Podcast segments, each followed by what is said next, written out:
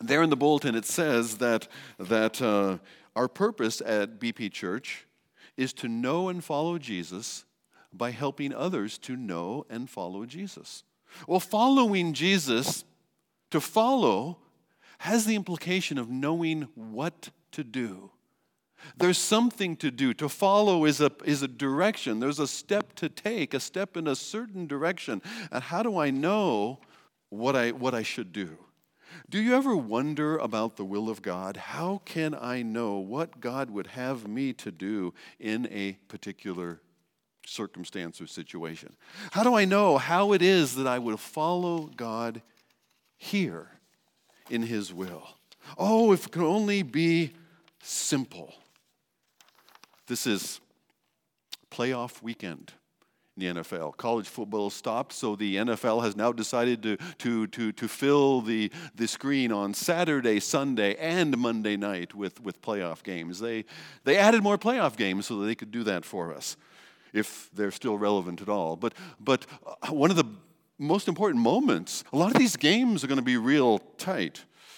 Well, and then there are those like the Bills and the, and the Patriots that were not. But some of these games are really close, and, and uh, even who gets the ball first, who gets the chance to score first, is, is a big deal, and it may determine the outcome. It may determine who continues that path toward the Super Bowl and who is done for the year. And so, with such a momentous decision on the line, how do they resolve that? With a coin flip, of course.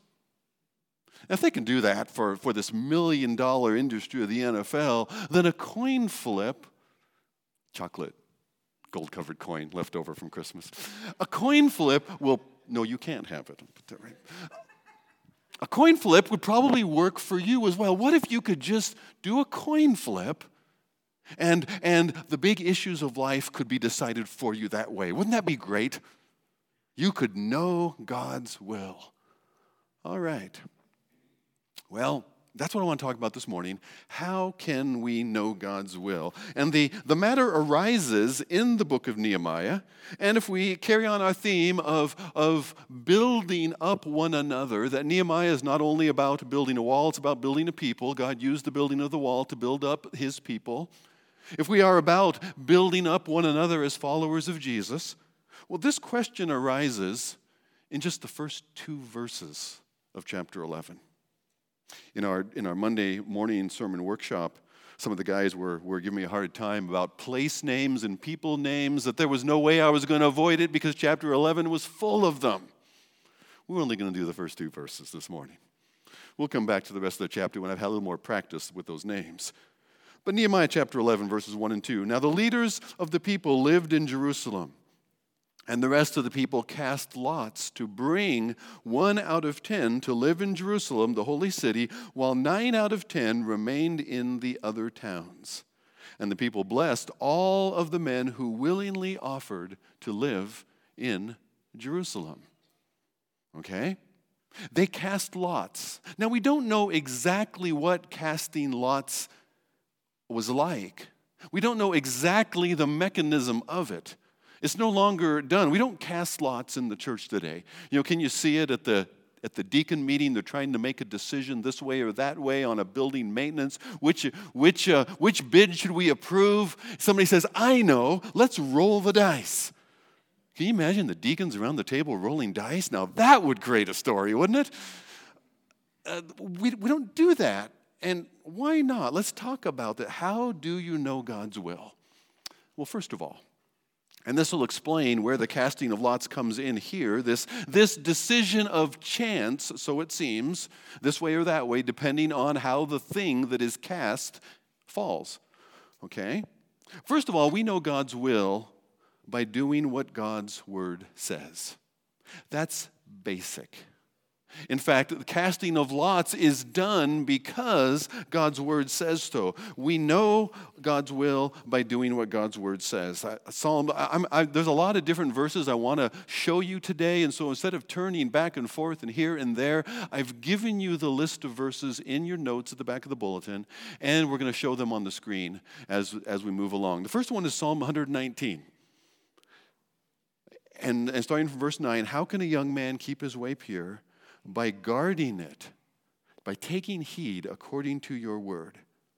With my whole heart I seek you. Let me not wander from your commandments. Let me be reminded of them as we do each week in our worship service reminded of God's word and God's precepts. I have stored up your word in my heart that I might not sin against you. There's some accountability to God's word. We do that together in D groups. Blessed are you, O Lord. Teach me your statutes, your precepts, your principles, your word. We do that in BP Academy. We know God's will by taking heed to his word. You know, there's this sense of, well, some people, sometimes God just chooses and blesses certain people. And there was a time in Jesus' ministry when, when, when there was this one woman in the crowd and she called out, basically, Blessed is the woman who gave birth to you and, and nurtured you. And Jesus says, Whoa, whoa, whoa, whoa. Okay, we want to honor Mary, all right? But, but Jesus says, Whoa, whoa, back up, take a step back. He said in Luke 11, Blessed are those rather who hear the word of God and keep it. How do you know God's word, God's will? By knowing God's word. Blessed are those who hear the word, give attention to it, and then do it. They keep it. That's what Mary did. Mary heard a word from God and she stepped into it. Joseph did the same thing, and on the story goes. That's what Paul, Paul reminds Timothy of as well from childhood. In, first, in, in 2 Timothy chapter 3, from childhood you've been acquainted with the sacred writings which are able to make you wise for salvation through faith in Christ Jesus. You want to know God's will, first of all, for salvation in Christ Jesus, it's in the scriptures. All scriptures breathed out by God and profitable for teaching, for reproof, for correction, and for training in righteousness, for telling you truth, for correcting lies, for, for, for um, uh, telling you don't do that and telling you instead walk in this way. This is the way to life and blessing. The Word of God is alive, it is living, it is active, it's powerful, it's sharper than any two edged sword, it pierces to the division of soul and spirit, of joints and marrow it is a discerner of the thoughts and intents of the heart. We don't we are not able even to, to judge one another's motives. You can see something that was done and you can make a, a judgment on that but, but be careful about how you judge the heart of another their motives that we, we cannot know ourselves. And yet god can know and god can even reveal to us our own hearts. And he does that by the living word of god how can you know God's will? Do what God's word says. John says in 1 John chapter 2, 1 John chapter 2, for whoever keeps his word, in him truly the love of God is perfected. God does his work. God completes his work. God works the likeness of Christ in us by his word. How do you know God's will? Doing what God's word says. But the problem here is God's word describes casting of lots. God's word seems to destri- describe a coin flip. God's word seems to describe the rolling of the dice to know what it is that we should do. How would you like it if big decisions in your life, what kind of things are decided by the casting of lots? Well, and by, by, by, the casting of lots, um, it was used to determine which scapegoat was going to be chosen on the Day of Atonement. One would be the scapegoat who would, who would be offered there at the temple, the other would be the goat of removal, the goat that would be set free into the wilderness. Which goat do you want to be? It's decided by a coin flip. How, uh, how, how, how about the story of Achan? When, when, when they take Jericho, and, and uh, Achan is this one guy in the midst of all the soldiers of Israel, when they rush into the city and it's all the spoils are devoted to the Lord, but Achan says, Man, those are some nice threads hanging in this closet here. And man, look at those gold bars. God isn't going to miss a couple of these gold bars. I mean, God's got plenty of gold. I'll just take a couple of these for myself. And he sets it aside and he buries it under his tent. I mean, it's a tent. You're going to have to move the tent. This is going to be an ongoing problem, but it's not because God uncovers it. And by the casting of lots, by the rolling of the dice, by the flipping of a coin, um, one, one tribe within Israel, then one family within that tribe, and down it goes until Achan himself is singled out as the guilty party by the casting of lots by the, by the casting of lots in, in, the, in the days of Joshua, the individual inheritance, where each of the clans or tribes of Israel were going to live. Were you going to live in the rolling hills, the foothills? Were you going to live in the fertile Galilee plain? Where were you going to live? It would, it would choose how you worked to survive. What kind of farming would you do? Let's roll the dice and see. So think of it. How would you like if the, major decisions for you, like what job you're going to have, where you're going to live, um, if you're guilty of a capital offense or not. How would you like those kind of major decisions to simply be determined by flipping a coin, rolling the dice? Let's see. How can that be? It seems very arbitrary. It seems very random. Is God random? Is God arbitrary? Does God just say, well, let's just see, you know, let's, let's flip the dice on your life and your future?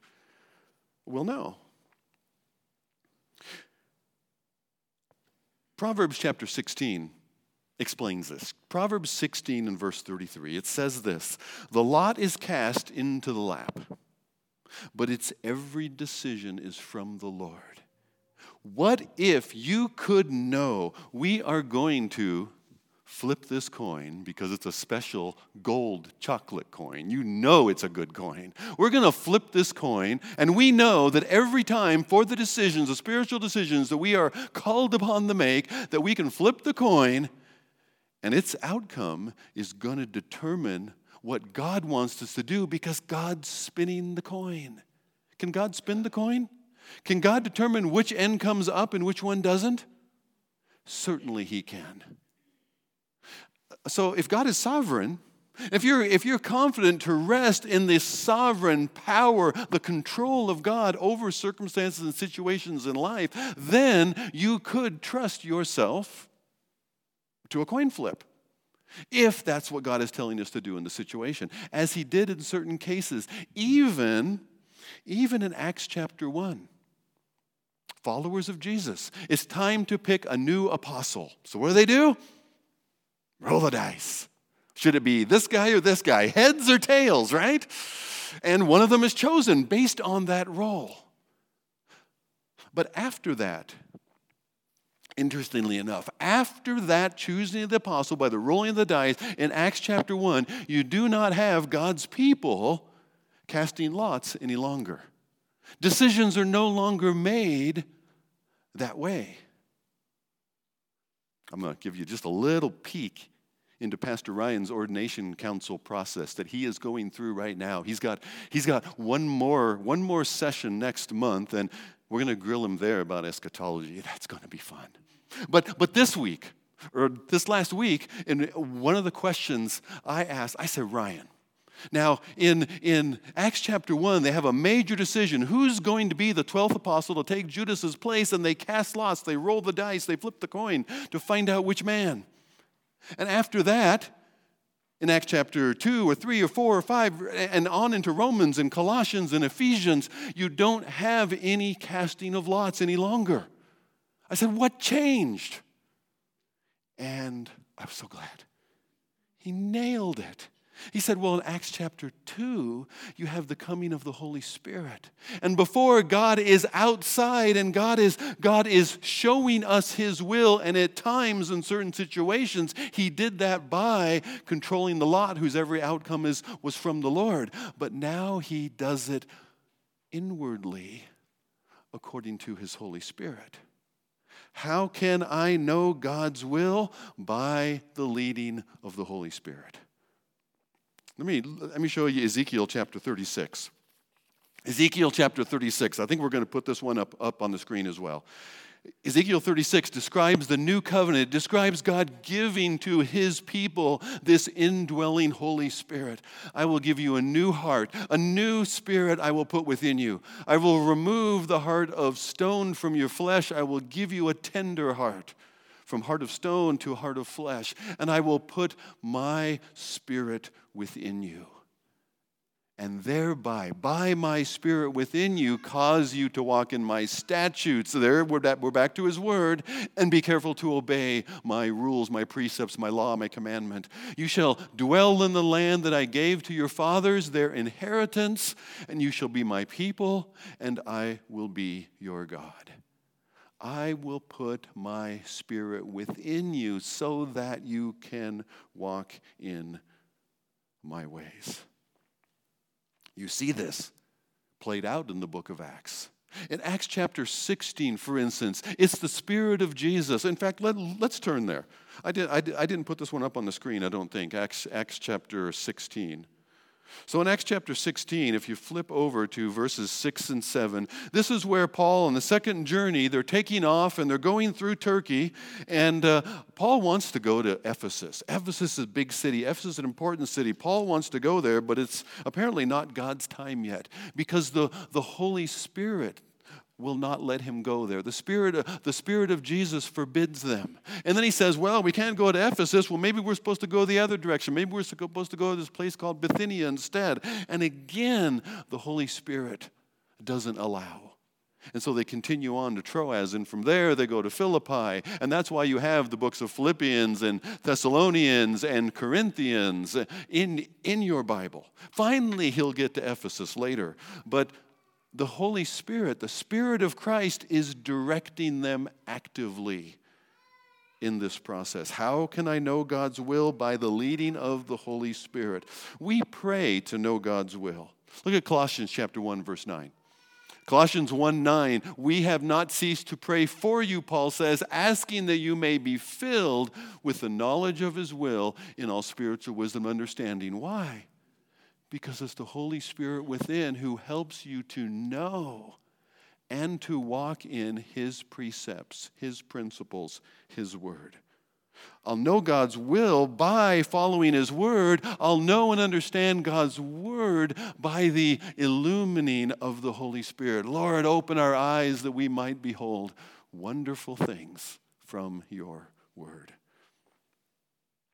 They praise. You know, I think of my own story, Julie and I's story of being called into missions. And how did this happen? I can assure you, when we made the decision to leave halfway through an Air Force career, halfway to that 20 year retirement that some people arrive to, and uh, to, to pack up our three young children at the time and to go off to Africa uh, in fact, when we signed up for it, we, we didn't even know what country we were going to. There was something Abrahamish about that. Go to a land that I will show you in the future. And we wouldn't have made that decision by a coin toss, by the roll of the dice. But God was working in us through His Word and by His Spirit. And as we were going through the book of Romans, Passages that told me that apart from faith in Jesus Christ, there was no salvation, and that all of these people were condemned because of their sin. And before I read those same passages in Romans chapter 3, and I saw the reality of God's right judgment against humanity because of our sin. That's the, that's the, that's the focus. But now, as I read it, I also, my heart was tender in a different direction. It was tender for what about other people who need to know this? What about other people around the world that need to be aware that they need a Savior and a Savior has been provided? Later on in the process, as we, as, we, as we continue, God took us to a Bible conference. And there, in the, in the midst of that Bible conference, there I was in the Air Force at the time. We have three young children. And we would take a week of, of, of, vacation or leave time in order to attend this Bible conference. And that year, there, was, there were two speakers. One of them was, uh, his name was Abe Van Der Puy. Some of you would remember him years ago from uh, the, the Voice of Missions on Back to the Bible. He was also the leader of HCJB, which was a mission broadcaster. I'd never heard of missionary radio. God is, God is putting this desire in our heart to be our, our work of the day, my, my eight or 10 hours of daily work being in about getting God's word to others, but I'm not a doctor. I'm not a, a, a Bible scholar. And I'm not an evangelist. How do I do that? I, am an electronics guy and I'm pretty good at it. And now I'm teaching electronics in the Air Force, and that's what I know, and that's what I do. And God has given me this and success in it for 10 years. How does that relate to getting God's word to others? And so for a week, this guy is teaching through the book of Acts. And man, it's a thrill in our heart. And he's telling stories of how God is using missionary radio and engineers and technicians to, to get God's word to others in a couple hundred languages around the world, many times in places where missionaries couldn't go. We said, Oh, that's it. That's how God would use what He's already given me in His ministry. But there was a problem. I didn't want to give up the security that I thought I had in the Air Force. So the Spirit of the living God had another guy at that conference, and I tell people that I don't think he studied a lot. He was a guy from Western Seminary. I don't think he studied a lot because he had the same message, at least from what I heard, day after day all week long he's teaching through first peter and, and he's saying we are strangers we are aliens here we are sojourners we're pilgrims on a journey. This world is not our home we're only passing through. I didn't need to worry about the security that i thought i had. I mean the air force didn't pay a lot but they were real regular every month. And if they ran out of money they could just print more so I, I, I, uh, we, we had three kids born in Air Force Hospital. One of them needed, at the, at the age of seven months, needed emergency surgery for, for a fractured skull. It was a big deal. And well, they, he had good care in that Air Force hospital. And I, I didn't want to give up the security that I thought I had in that current vocation. And God was ready by His Spirit through the teaching of His Word to speak to the very need of my heart. Session by session, Julie and I would debrief afterwards and we'd compare notes, and there was no doubt in our mind how God led us by the leading of His Spirit. And the desire in our heart and the confirmation, the seed planted and the direction confirmed out of the clear teaching and reading of His Word. How can I know God's will? By doing what God's word says and by the leading of the Holy Spirit. Now, that leading into missions also involved the, the counsel of others. It was confirmed not only in our own understanding of how God was leading us through His Word, but what if we're missing it? What if we have our own agenda and we can, we can then push that agenda onto whatever we look at? Well, there's where the counsel of other spiritual mentors others who had walked with the Lord longer than we had that we could counsel with, talk with, people who knew us. That's why it's important to have those kind of spiritual relationships in life. Do you have people who know you and who know the Lord and His Word?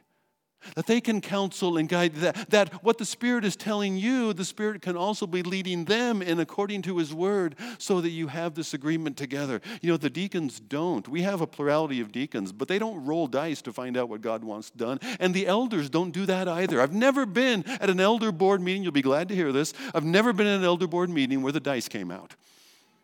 But we have a plurality of elders, multiple elders, and one of the things we look for is each of us with somewhat of our own angle on things. And each of us, the essence of our fallenness is a self centeredness. And so, when, when the Spirit will lead in the midst of our own inherent self centeredness that is part of our fallen flesh, our natural humanity, that, that the, the Spirit of the living God will lead us together, seven, eight, nine of us, in the same direction. We have some confidence that God is leading us. There have been many times when I brought in a, a great idea to the elder board. I was convinced it was a great idea. And they said, Well, we don't really see it. Or not sure that this is the right time for that. And I left that meeting not discouraged, not saying, man, when are these elders going to get it? No, I left that meeting grateful for a company of spiritual men who will seek the Lord's leading and can confirm when it's a time to do X or Y and when it's not. There's a safety in that of the leading of the Holy Spirit through a through multiple counselors. there were also circumstances. God, God led through circumstances. I had a very, I had a good career. I liked the Air Force. The Air Force liked me. And yet, in fact, I got myself, I was, it was doing so well that I got myself promoted in a sense out of a job. I was in a field, field that was supposed to be a lousy field. We had lousy assignments. We had a lot of mountaintops in places like Turkey uh, where, where you provided long distance communications, but, but it was a, a place where you had to be for a year away from your family. And a lot of people wanted out of that field once they found out about that angle of it. We had the second highest divorce rate of any career field in the Air Force among enlisted people. So it seems like there came a time when there were too many in the new rank that I was promoted into. And so they said, okay, we want volunteers, we'll retrain some volunteers into other jobs. Sound like, well, this is obvious. There are going to be all kinds of people wanting and wanting to get out of this career field into something else. And it went around, they asked again.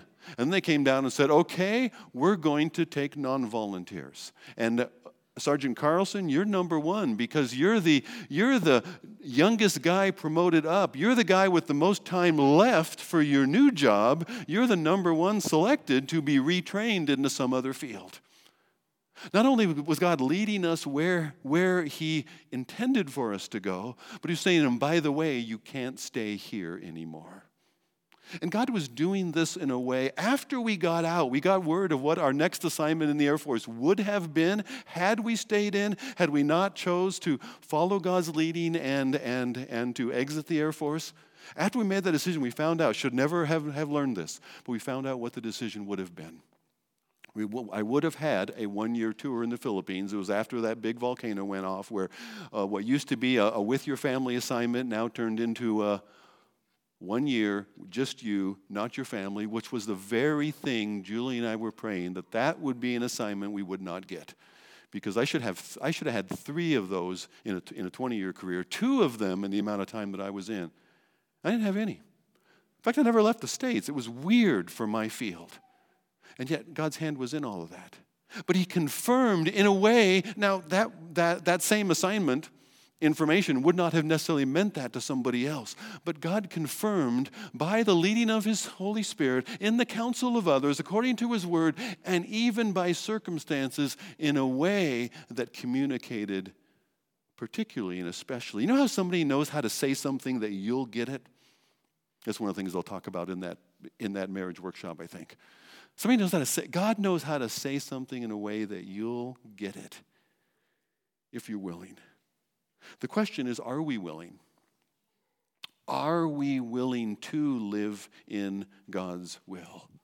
Or do we want our own way? You know, the biggest question about well, what's God's will, if I knew God's will, I would do it, that's really not the biggest question. I remember my mentor told me years ago, he said, Bob, 90%, 90% of questions about the Lord's will is just doing what you already know God's word says. It's real clear, it's in black and white, and you don't have to study and search it out because 90% of it you already know. We just don't want to do it. We want a different answer. It's kind of like when you're flipping the coin and you say, okay, best out of three? Best out of five? Best, we, we can play that game all day if the answer is not going our way, can't we? Are we willing to live in God's will? 1 Timothy chapter 6 and verse 6 says that godliness with contentment is great gain. Don't let the distractions of life and in this world draw you away from God's will. We brought nothing in, we'll take nothing out. I've never seen a U Haul at a graveside service. We'll take nothing out of this world to be content with God's situation. That's what's going on. Remember the casting of lots, the direct leading and indication of God about where each family of Israel is going to live. A contentment as to who's going to be the next apostles, if this guy or that guy. And the guy that's not chosen is not resented, or rather, is not resentful. I can trust my lot in life, if I can say it that way. I can trust my lot in life to a good and gracious God and His better purposes. The lines, Psalm 16 says, the lines have fallen. God has given me a goodly inheritance. The lines have fallen to me in pleasant places. We can trust him. Are we content? In, in, in 2 Timothy, Paul reminds Timothy of somebody else, guy named Demas, who had been one of Paul's fellow laborers. And yet in, in 2 Timothy chapter 4, verse 10, he has to write, Demas, in love with this present world, has deserted me. Not just that he went somewhere on a mission, he has deserted me and gone to Thessalonica. He's gone to the big city. He's gone to where there were some opportunities that he just couldn't refuse. Compare that to Colossians chapter 3 and verse 1. There is a big city, it's ahead of us.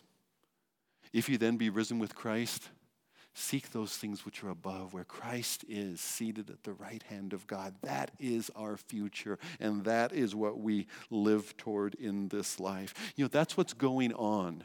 If I can turn back now to Nehemiah chapter 11 laid a lot of groundwork about how can I know God's will. There was God's direct intervention by his spirit leading the casting of lots in terms of who's going to live in Jerusalem and who's going to live in the areas of their inheritance.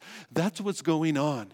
Just like Ezekiel had said, his people are again going to live in their inheritance. And if you look at the end of chapter the, the, the, the end of chapter 11, verse 20. The rest of Israel, outside of those who are outside of those who are chosen to live in Jerusalem, the rest of Israel and the priests and the Levites were in all the towns of Judah, every one in his inheritance. If you look through verses 22 and following to the end of the chapter, verse 36, you find that. Here's a map of it. Here's a map of those towns and what's going on here. That grade section in the middle, that's Judah. That's the Persian pro- province of Judah.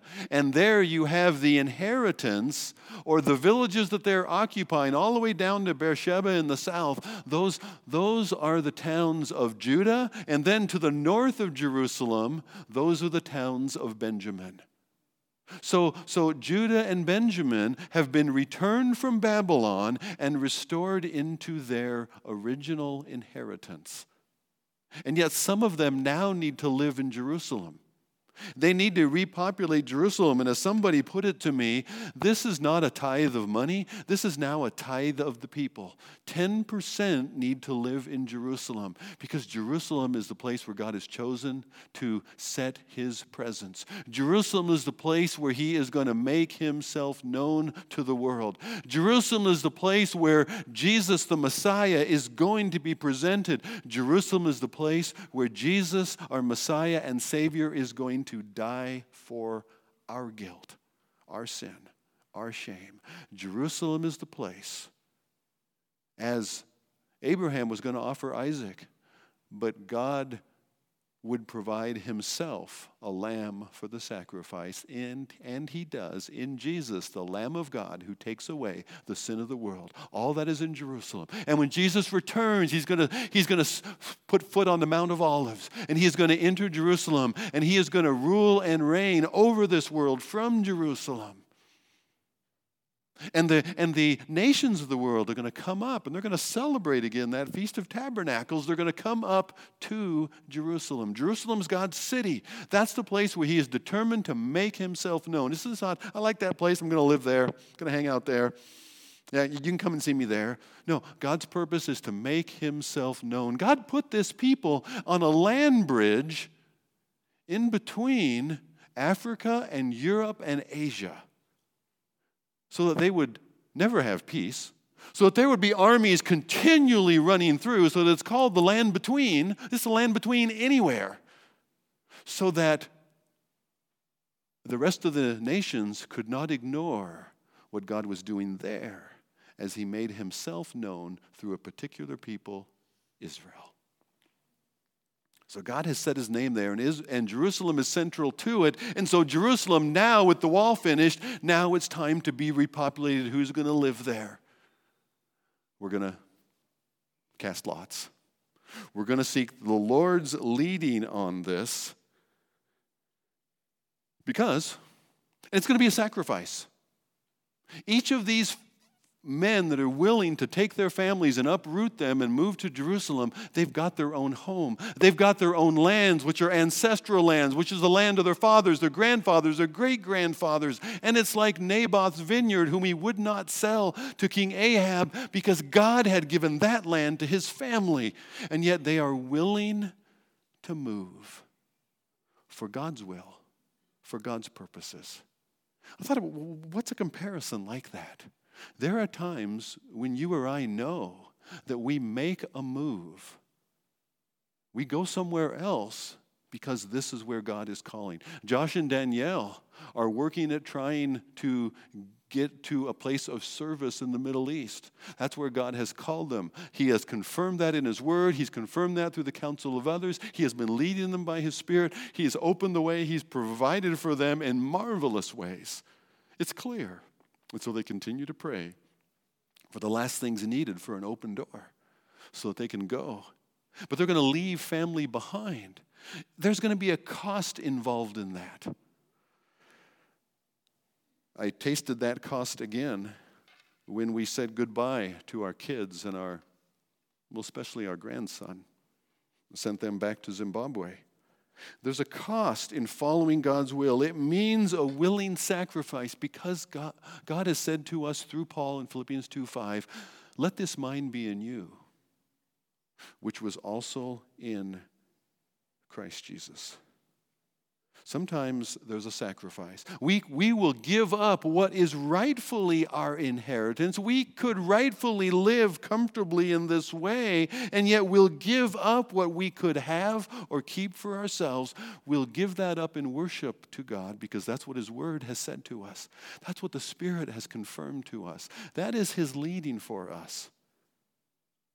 And we're content to walk in God's way instead of our own way. Now, I won't lie to you, that's a steep call. That, that, that can be a steep climb.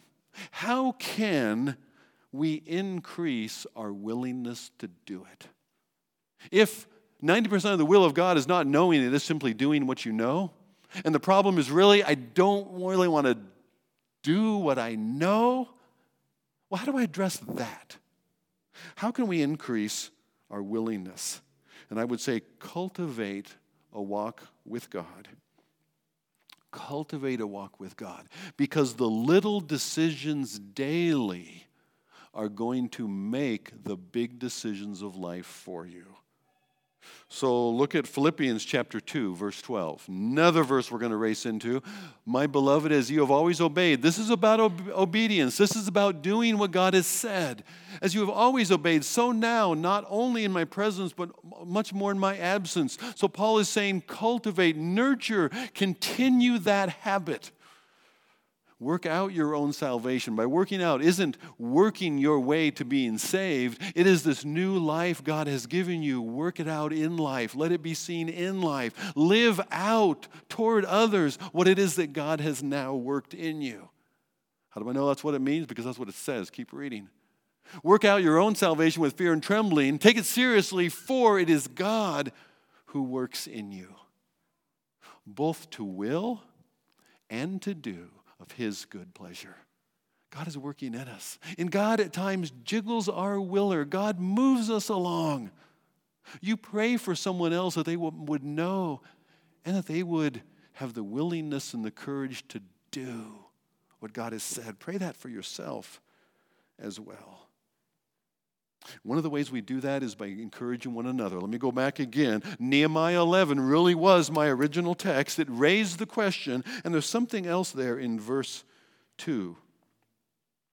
Nehemiah 11, verse 2 The people blessed all the men who willingly offered to live in Jerusalem. They're given something up, and other people encouraged them in it. There are all kinds of ways that all kinds of people devote themselves, serve the Lord in following Him in ways that cost them something. How could you encourage one of those people that you know? Jeff read Hebrews 10 25 earlier. Don't neglect meeting together, as is the habit of some, but encouraging one another, and all the more as you see the day approaching. We live in difficult days. We live in a time in our society and culture where living for Christ is going to be harder. It's going to cost you something. Encourage one another to keep going. Because of the will of God, when I see it, when I know it, but it's going to cost me something. I'm, I don't need, somebody describing to me, he said, My wife, my wife is the princess of justification. Now, what he means by that is not that she's really great at helping people see how to be saved. She can justify anything, he says. And I don't know how you get away calling your wife that to begin with. I don't know how that works. They have a great relationship. But, but I had to smile because don't we all have a little share in that lineage? Aren't we all pretty good at justifying our own way instead of God's way? And oh, part of the strengthening we need is outside ourselves because the Holy Spirit is not just in me, the Spirit is in you. And God, by His Spirit, will speak through you to me. And sometimes the Word of God from you is stronger and clearer than the Word of God in me. Sometimes I need to hear it from others. Sometimes you need to hear it from others. And so we need to cultivate those kind of relationships. So 1 Thessalonians 5 says, Therefore, encourage one another and build one another up just as you are doing. Keep doing it. How can I know the will of God?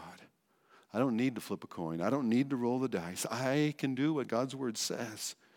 Illumined by the Holy Spirit as He opens His Word to me, as He leads me even through the circumstances of life, as He speaks to me through the godly counsel, in, uh, confirmation, and encouragement of one another in the body of Christ. That's what God has done for us. We're going to close singing a song. Take my life and let it be consecrated, Lord, to thee. We're going to we're going to sing that song, and when we do, I want you to put the image in your mind of our Lord in the garden, the night that he was betrayed, anticipating his suffering, his death for us. If there is any way, let this cup pass from me. Nevertheless, Oh, that we could live in these words. Not my will, but your will be done. Our eternal life and glory is because Jesus lived those words. And when you and I live it in a little thing or a big thing, we are showing something of Jesus to others around us and all of heaven. Father, would you give us courage? Would you give us courage to, to do what we know, to step into your will, knowing that there is where we will show something of Jesus? Father, would you give us insight, insight and understanding into your word, illumined by your Holy Spirit because we cannot know it by ourselves alone. These things are spiritually discerned with the help of your Spirit. Father, help us also to cultivate that walk with you in relationship with others, that we would benefit from spiritual mentors and encouragers who would speak the truth of God into our lives for Jesus' glory. It's in His name we pray. Amen.